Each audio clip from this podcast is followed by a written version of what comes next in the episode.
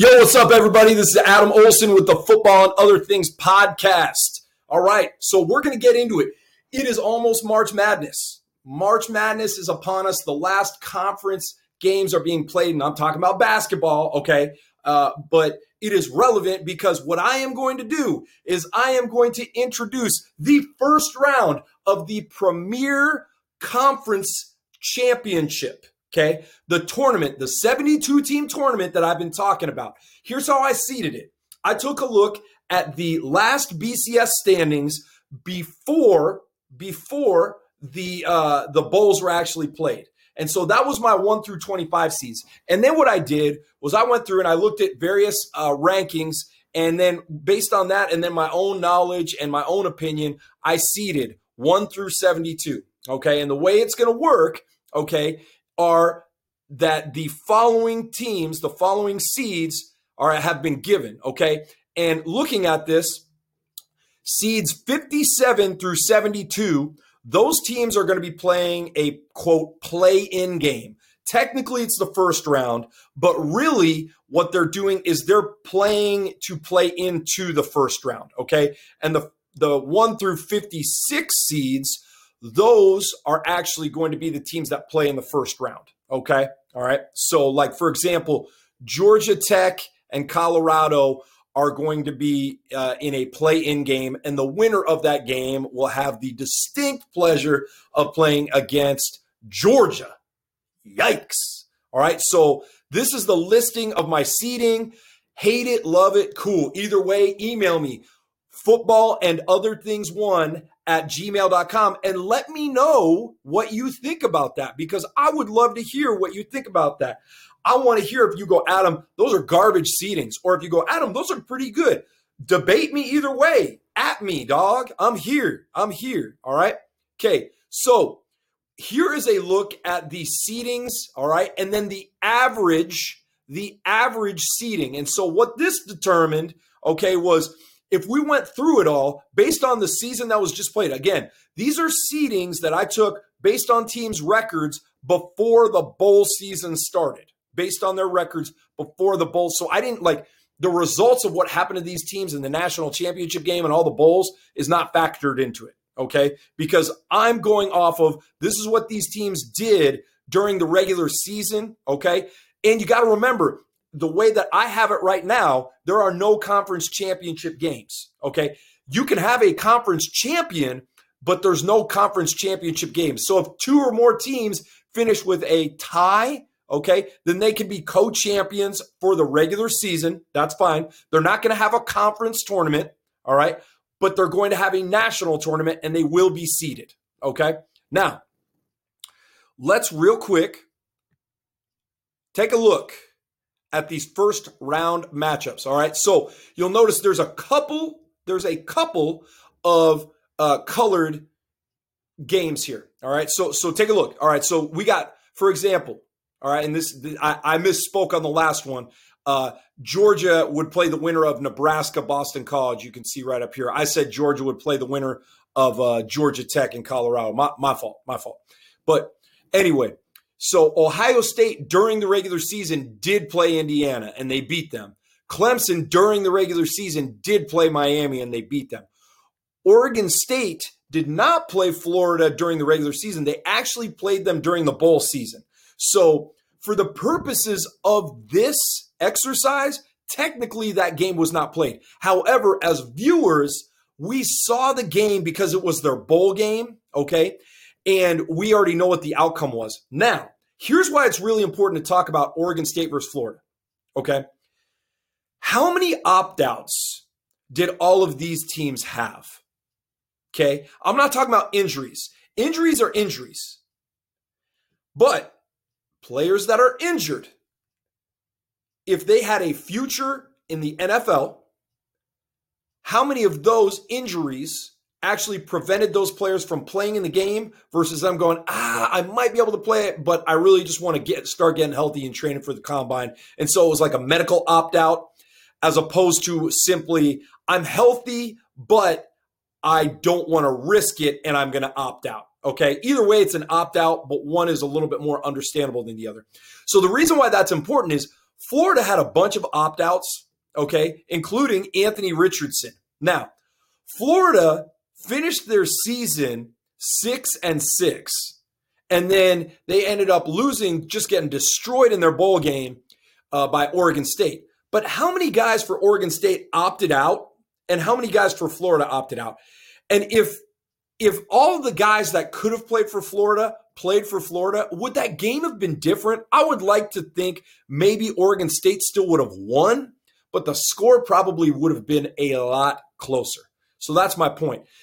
If you want to talk about the relevance of the regular season and then how it transitions into the postseason, think about how many people who opted out of their team's bowl game.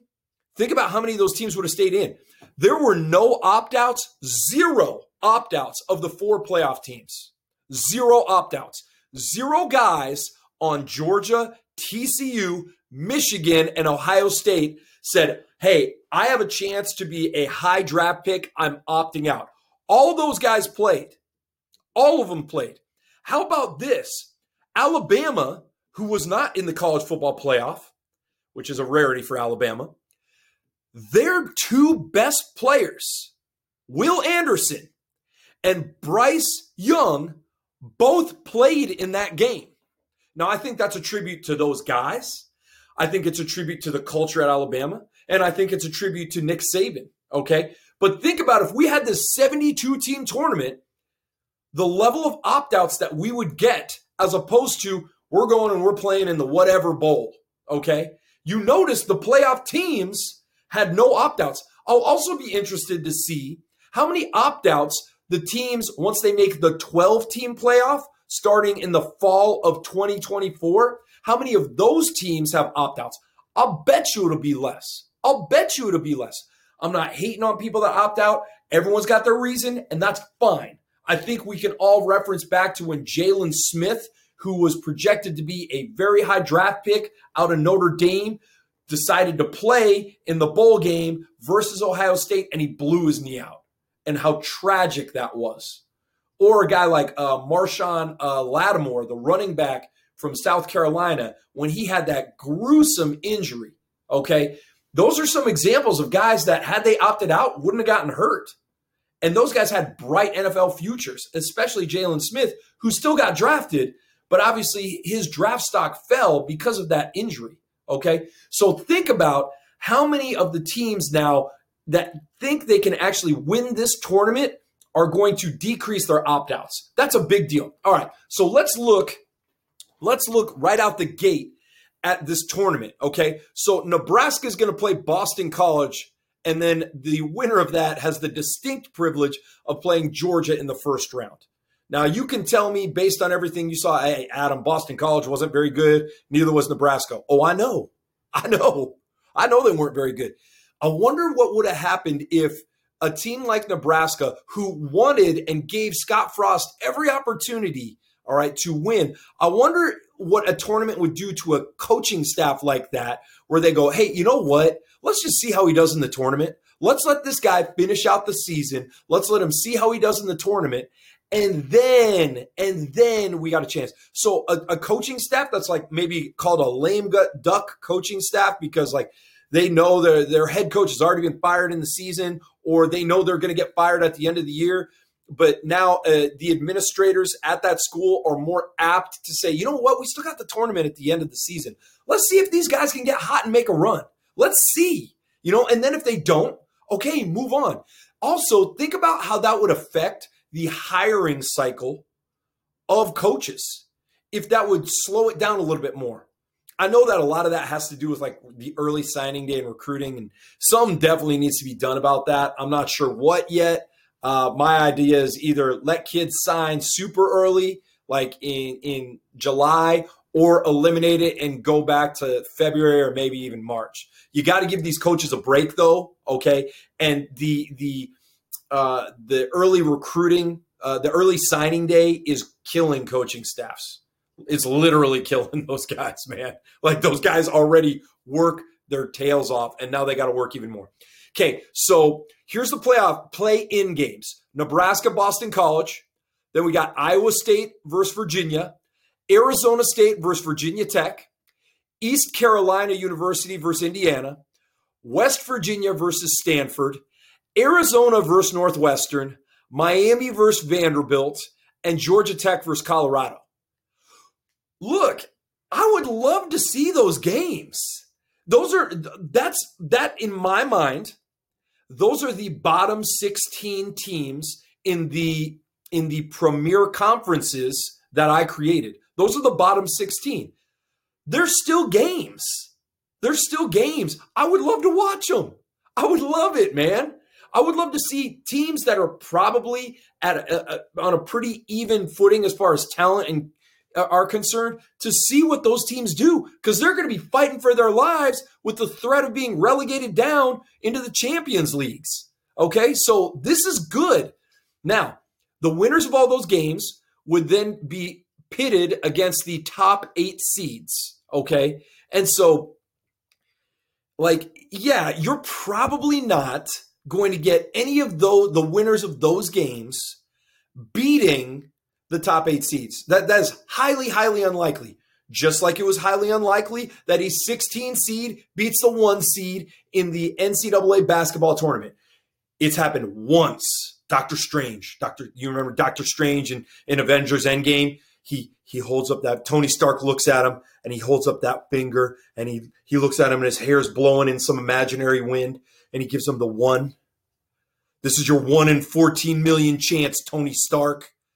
You got to take those, you got to take the infinity stones from Thanos, man. Your one chance. Hayes, your one chance, number 72 seed Colorado. You get a chance at redemption against Utah. Go get them. All you got to do is beat Georgia Tech first. All right. So then if you look at all the teams that don't have playing games, okay, there's some really interesting matchups there. Liberty versus Maryland. That's a regionally relevant game. That is a reach. That's in the DMV area. And think about Hugh Freeze coaching in that game, okay, when he's still at Liberty against Mike Locksley. What a great looking game that would be. Think about the game right above it Duke versus Kentucky. You got Mike Elko in his first season, leading Duke to a great season, and you got always dependable Mark Stoops. So you got two defensive minded head coaches just going at it. Ooh, you might not see a touchdown get scored in that game, but that's okay. All right. Right above it, what a clash of styles, but things that you love because Sam Hartman is still on this team, okay, going up against a just savage Iowa defense. Now, on the other side of it, you have a very mediocre Wake Forest defense against a absolutely abysmal Iowa offense. So what we would see is a great strength on strength game right there. That would be awesome. Next, Illinois versus BYU. Illinois really really good on D, decent on offense. BYU decent on D, pretty good on O. So again, styles make fights, man. Minnesota Texas Tech. Who would want to see a great game like that? Me, I would. PJ Fleck versus Joey McGuire? Come on, baby. Those guys might be so juiced up, you could actually put boxing gloves on them and they could have a boxing match before the game. Next up, Ole Miss versus Syracuse. I mean, okay, so you got Dino Babers, all right, with Robert Anae as OC against Ole Miss. Ole Miss. And that would be an awesome game. Pitt versus UCF.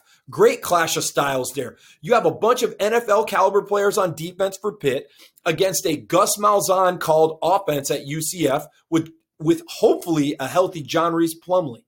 North Carolina versus Louisville. Hmm. Who doesn't want to see something like that? With with Phil Longo still calling the plays at North Carolina, okay, and uh, Scott Satterfield at Louisville. So you got a great a quarterback battle right there between Malik Cunningham and uh, boy, why am I forgetting the name of of the North Carolina quarterback? Help me out! Help me out! Help me out! Maye last name Maye Drake Maye yeah. Uh, Purdue versus Oklahoma State. Now I know Oklahoma State has had a mass exodus in the transfer portal, including losing uh, Spencer Sanders. But see, before Purdue loses a guy like Jeff Brohm, and they get a guy uh, and he gets to coach against Mike Gundy. You guys see, I could name off every single one of these games, and they're intriguing. And very few, if any, of these games were already played in the regular season. That's awesome. You have regional relevance, you have regional rivalries, you have out of region rivalries, you have teams with storied traditions going at it.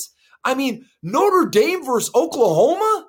What an awesome game. I'm telling you, this would be a great tournament, a great tournament. And at the end of it, Georgia probably still wins, but Georgia might get matched up against a team like an Ohio State who had every opportunity to beat them and could have beat them, just missed a field goal. And you never know because what happened in the other semi? TCU had two pick sixes and it was just enough for them to go ahead and beat Michigan and then get drugged by Georgia. Okay. But imagine, imagine if a Tennessee and an Alabama were in that playoff. You might say, well, Adam, a 12 team playoff, they would have made it. You're right. Look, let, us just say we did a 12 team playoff this past season. These would have been the 12 teams that were in the playoff Georgia, Michigan, TCU, Ohio State, Alabama, Tennessee, Clemson, Utah, Kansas State, USC, Penn State, Washington, that would have been great too. I'm not arguing that. I'm happy with that. I think that's awesome.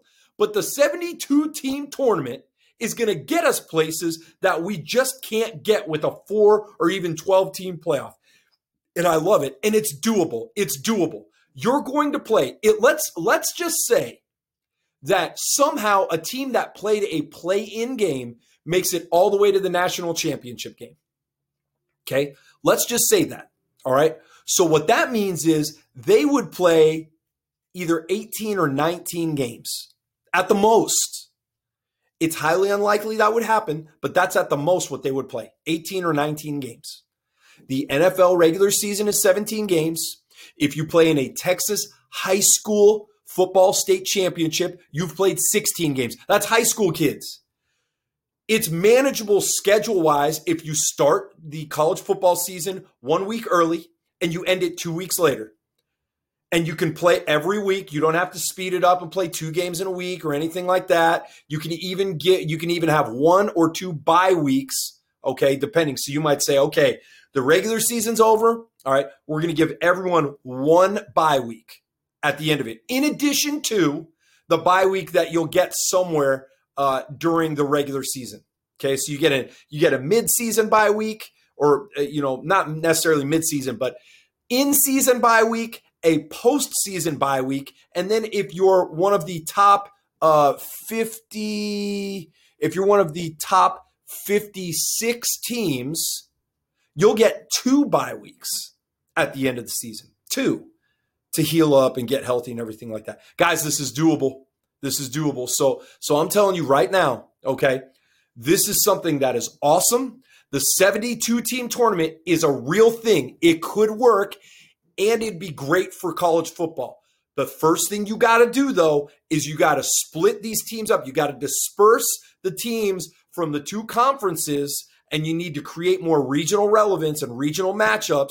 And that actually, universities, school presidents, and athletic departments will like that because they're not going to feel the same strain of pressure uh, in terms of like travel. Okay and and now you can just simply play. You're not concerned about scheduling out for 10 15 years in advance. You don't have to worry about that. The only thing you really got to worry about is if you're home or away. And really the conferences would just take care of that. So it, it's doable. It's doable and it won't diminish the regular season. It'll create more relevance in the regular season as well. I will die on this hill. At me. At me. Okay at FBAOT1 on Twitter. Okay. Email me football and other things one at gmail.com. Find me on Facebook, Adam Olson. Last name is O L S O N. I'm on YouTube. All right. Football and other things podcast. I'm also on Spotify and I'm on Apple Podcasts and I'm on Stitcher. Check us out. I'm telling you, this is something that will work, folks First round action coming at you.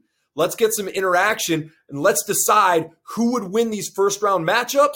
And let's let's go on to the second and third rounds. Okay, all right. Uh, from the Olson Family Complex in, Wachahat- in Waxahachie, Texas. Uh, I'm Adam Olson with the Football and Other Things podcast. Mom, Dad, I love you. You did a great job.